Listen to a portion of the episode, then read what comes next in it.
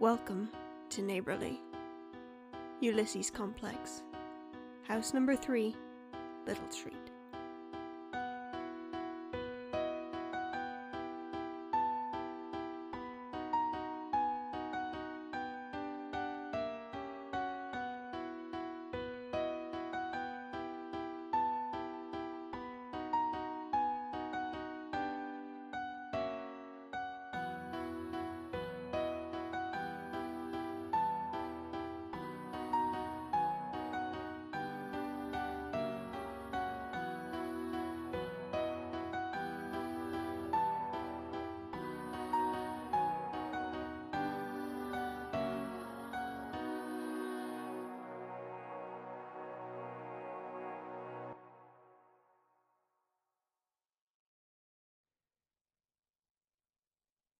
Everyone knows that nobody lives in number 3.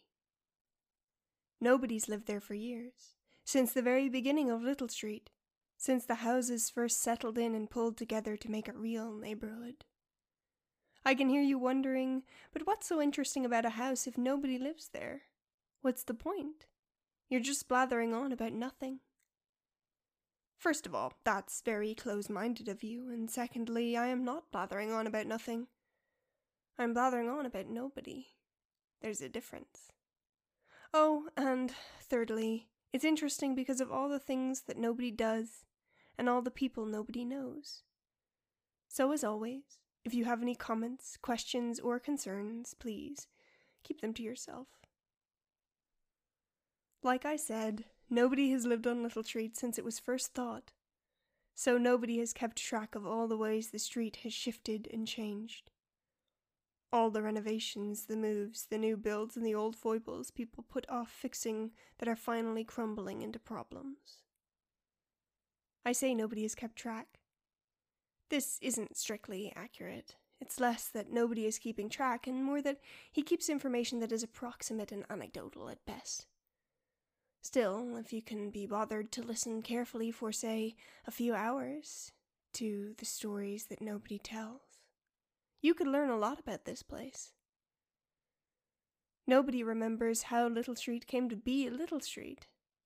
I can only hope that nobody has forgotten why. But the beginning of Little Street is not what I want to talk to you about today. Today is the day for nobody to shine. Nobody doesn't get nearly as much attention as he deserves, so today I'm going to tell you all about him. A day in the life, as it were. In the morning, nobody gets up early. It's important to have a routine, but honestly, it's a little excessive.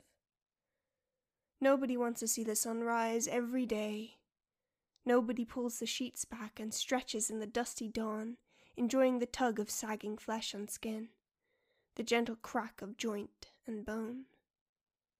Nobody dresses carefully, smoothing out every wrinkle before arranging each item with care the vest, the shirt, the waistcoat the trousers neatly falling over the socks. Nobody usually does not bother to look into the mirror by the stairs as he descends into the kitchen. Nobody knows that they look exactly as they wish to look, which is to say, immaculate. Nobody gets breakfast and watches the dawn turn from red to pink to violet to blue and listens to the birds pretend to wake. Nobody sips their orange juice as he fries an egg, just the one, with a side of beans and toast. Nobody thinks this is a good breakfast. It's cost efficient, if nothing else. And while nobody can afford nicer things, they are used to this morning ritual. Nobody leaves the last inch of their orange juice on the windowsill next to the cake crumbs nobody left the night before. Nobody is sure that they'll be gone by the time he comes home again. There are many things on Little Street that are grateful for these gifts, and it costs nobody nothing to give them. With breakfast over, the day begins in earnest. On this terribly earnest day, nobody's preparing for the weekly visit to their friend at number 15. I'll introduce you eventually. I'm sure it will be a pleasure. They're very. Well, like I say, you'll meet them later. There's nothing I can say to you now that would be worth remembering later, so suffice to say that they are as old as nobody, and each finds comfort in the other. That is not to say that nobody has no small frustrations with them. Nobody has discovered that number 15 rarely has the same phone number twice. Even no phone at all on some occasions. Nobody has been known to get quite agitated if he cannot call ahead to confirm that unexpected circumstances will not render having nobody around to be more of a nuisance than a delight. It's technically unnecessary. Nobody likes to bring afternoon tea to sweeten the deal, and you simply cannot refuse the local baker Kira's creations. It would be unthinkable. Nobody firmly believes in the importance of manners, so today he picks the phone off the wall and dials their last known number.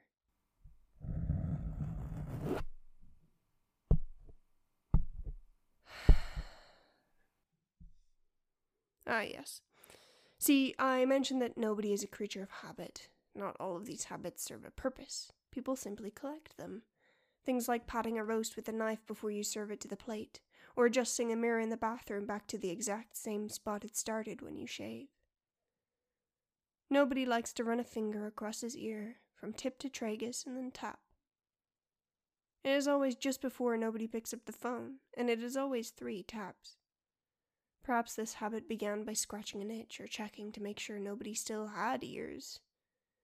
It doesn't matter. It's an irrational grievance. I'm sorry, I better keep hold of myself.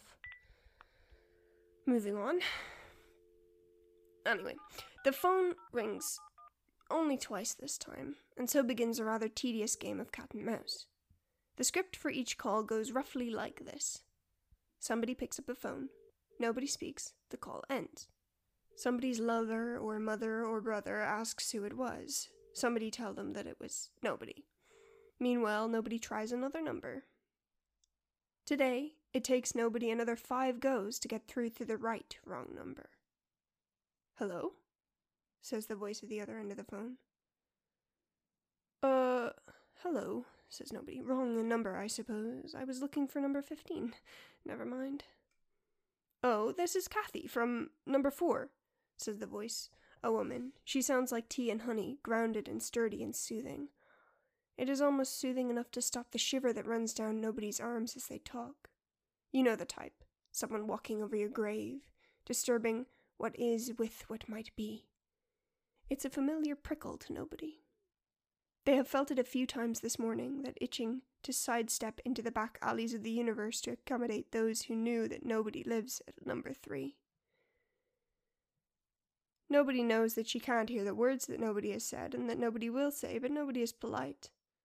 Always so polite, and so he says them nonetheless. I see. Little Roshni's wife, of course. I heard she was back. Charmed, I'm sure. I'm sorry to have bothered you. Have a nice day now. Then nobody goes to hang up. Nobody knows that Kathy knows that nobody lives in number three, can feel the polyphony of their discordant truth rattling their bones. Nobody is used to it. The phone is already halfway to the wall when the woman responds. It's a simple response, born of kindness and a can do attitude.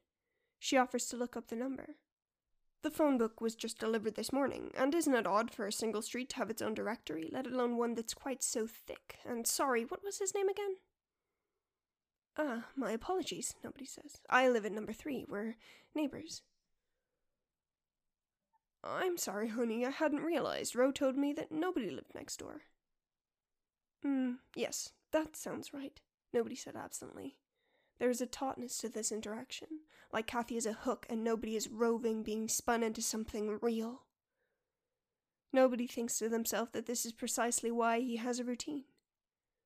Nobody knows that Little Street has a bad habit of having opinions about people. Nobody prefers not to be played with by the powers that be. It is easier to escape Little Street's notice if every day looks the same, but Little Street is fickle. And it likes its newest resident and her lovely wife. It seems today will not follow the usual pattern after all, because Kathy is tutting gently, and nobody can hear the smile in her voice as she says, Oh, come now, Mr. Nobody. Everyone's somebody, whether people like it or not. And Little Street listens. Poor nobody. This will be a shock. Nobody doesn't get to reply because Kathy is distracted with the elation of a task completed, and within a few moments the phone is on the wall and a slip of paper with a number scrawled in thick looping characters is in his hand. Nobody's ears ring. Nobody's lungs feel fuller. The constant scratch of unbeing has eased as well, and nobody is left alone with a subtle weight nobody has never felt before. Nobody forgets to call number 15. In fact, nobody is outside number 3 before they know what's happening. A group of salamanders have begun to scale the wall to reach the bounty that nobody always leaves out for them. There are birds, too. They caw disdainfully at the salamanders. Nobody thinks they might be laughing at them, unable to simply fly to the windowsill as the birds do. Nobody isn't sure if the birds are here simply to gloat or because the birds on Little Street have an interest in nobody's business. Whatever the reason, they are here, and there's more of them than usual. Nobody tips his flat cap to a magpie that is staring at him with a shrewd sort of surprise. It squawks indignantly. It seems that nobody was not supposed to acknowledge its gaze. Nobody looks away and continues down the garden path to Little Street and beyond.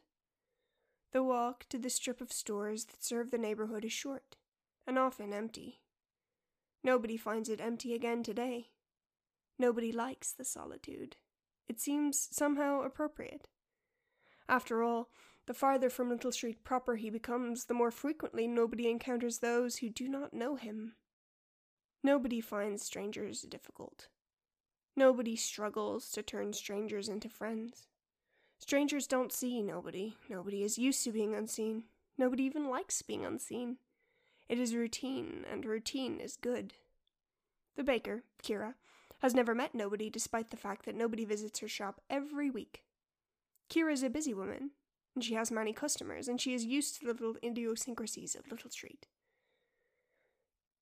Kira does not question that once a week she will look over the counter to see that two of her finest creations have been pilfered, and in their place lies a turret of coins.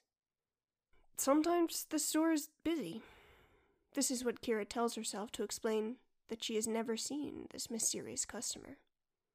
The stack of copper and silver and gold always adds up to a little tip on top of whatever value she may have given her delicacies.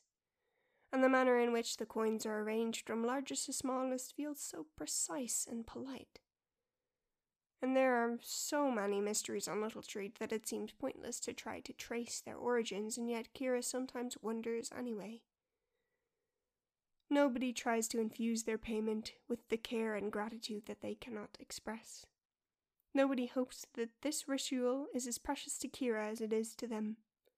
Nobody enjoys the subtlety of their relationship, the ties that bind them so fine as to be invisible to the mortal eye. Invisible, that is, until today. Because in the quiet of a late Tuesday morning, nobody enters the bakery and is startled to discover that Kira looks up at the sound of the bell. This is odd. Because while the bell always rings for him, it rarely rings for Kira to hear. It is even more odd for her to smile and nod at nobody. Nobody is thrown by this courtesy, mostly because nobody has never experienced it from her before. Nobody hovers by the door, barely moving, in this instance, nobody has become like a rodent, a small, soft thing pinned by the gaze of a predator. Not that Kira looks like much of a predator, with a smudge of icing sugar against her brown cheek and her blouse dotted with autumn leaves no bigger than a pinky nail. Funny how people can surprise you, isn't it? As nobody stands shriveling inside like wool washed too hot in the soap of their shock, the baker says, Hi, how can I help you? Isn't she a perfect host? It takes a moment for nobody to return her greeting with a tip of his hat, but tip his hat he does and makes his way to the counter. Now, nobody is not against the thought of a new friend, that's not it at all. I fear I'm making nobody sound antisocial, anxious, and absent of feeling for their fellows, and that simply isn't true.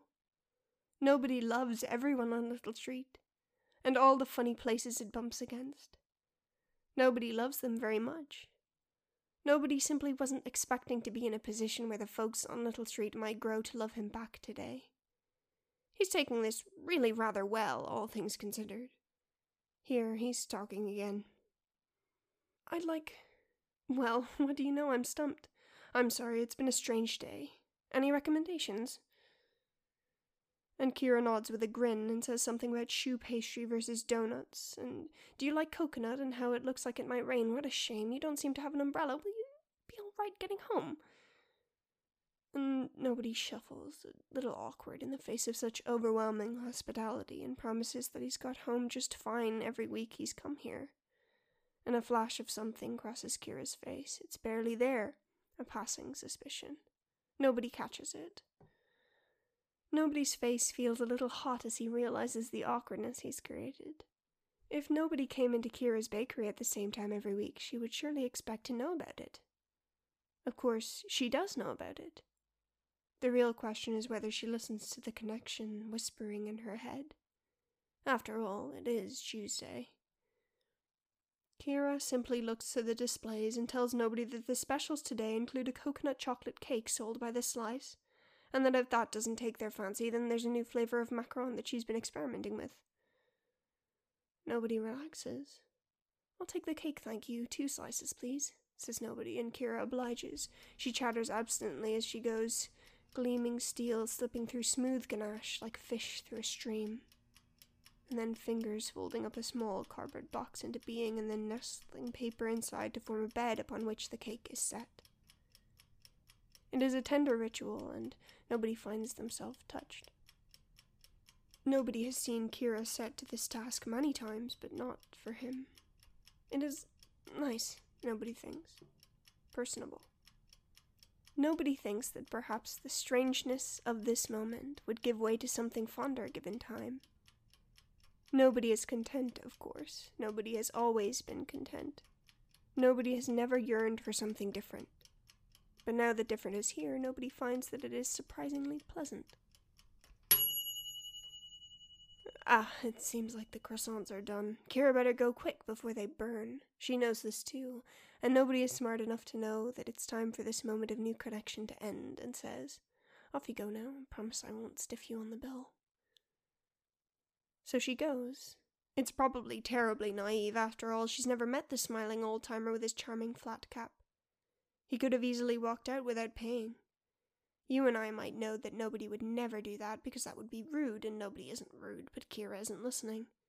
She doesn't know that. And you wouldn't know that either if I weren't generous enough to share. Aren't I nice? I'm sure you can guess what happens next. Nobody likes to do things in a particular way. Nobody has their habits, their routines.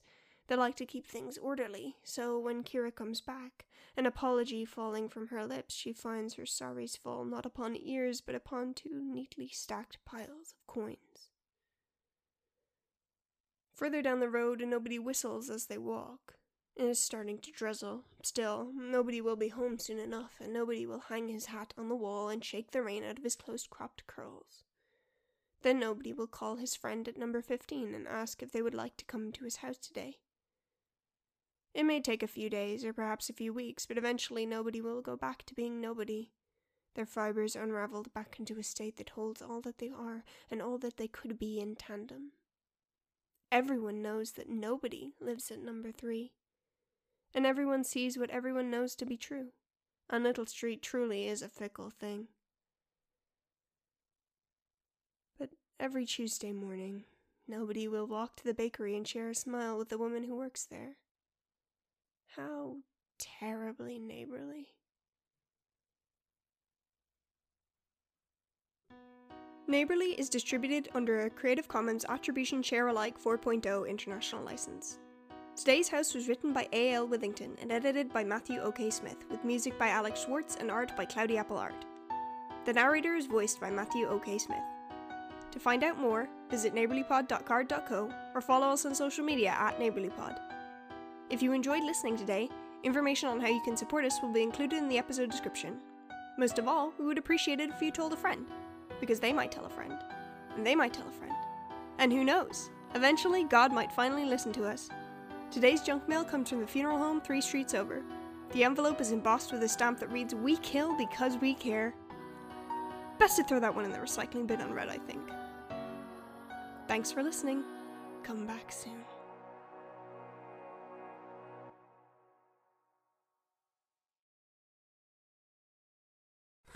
This is routine update log number six for Dr. Edison Tucker concerning my research into the town of Jerusalem, Oregon, and the existence of the supernatural, paranormal, mythological, and etc., etc., blah, blah, blah.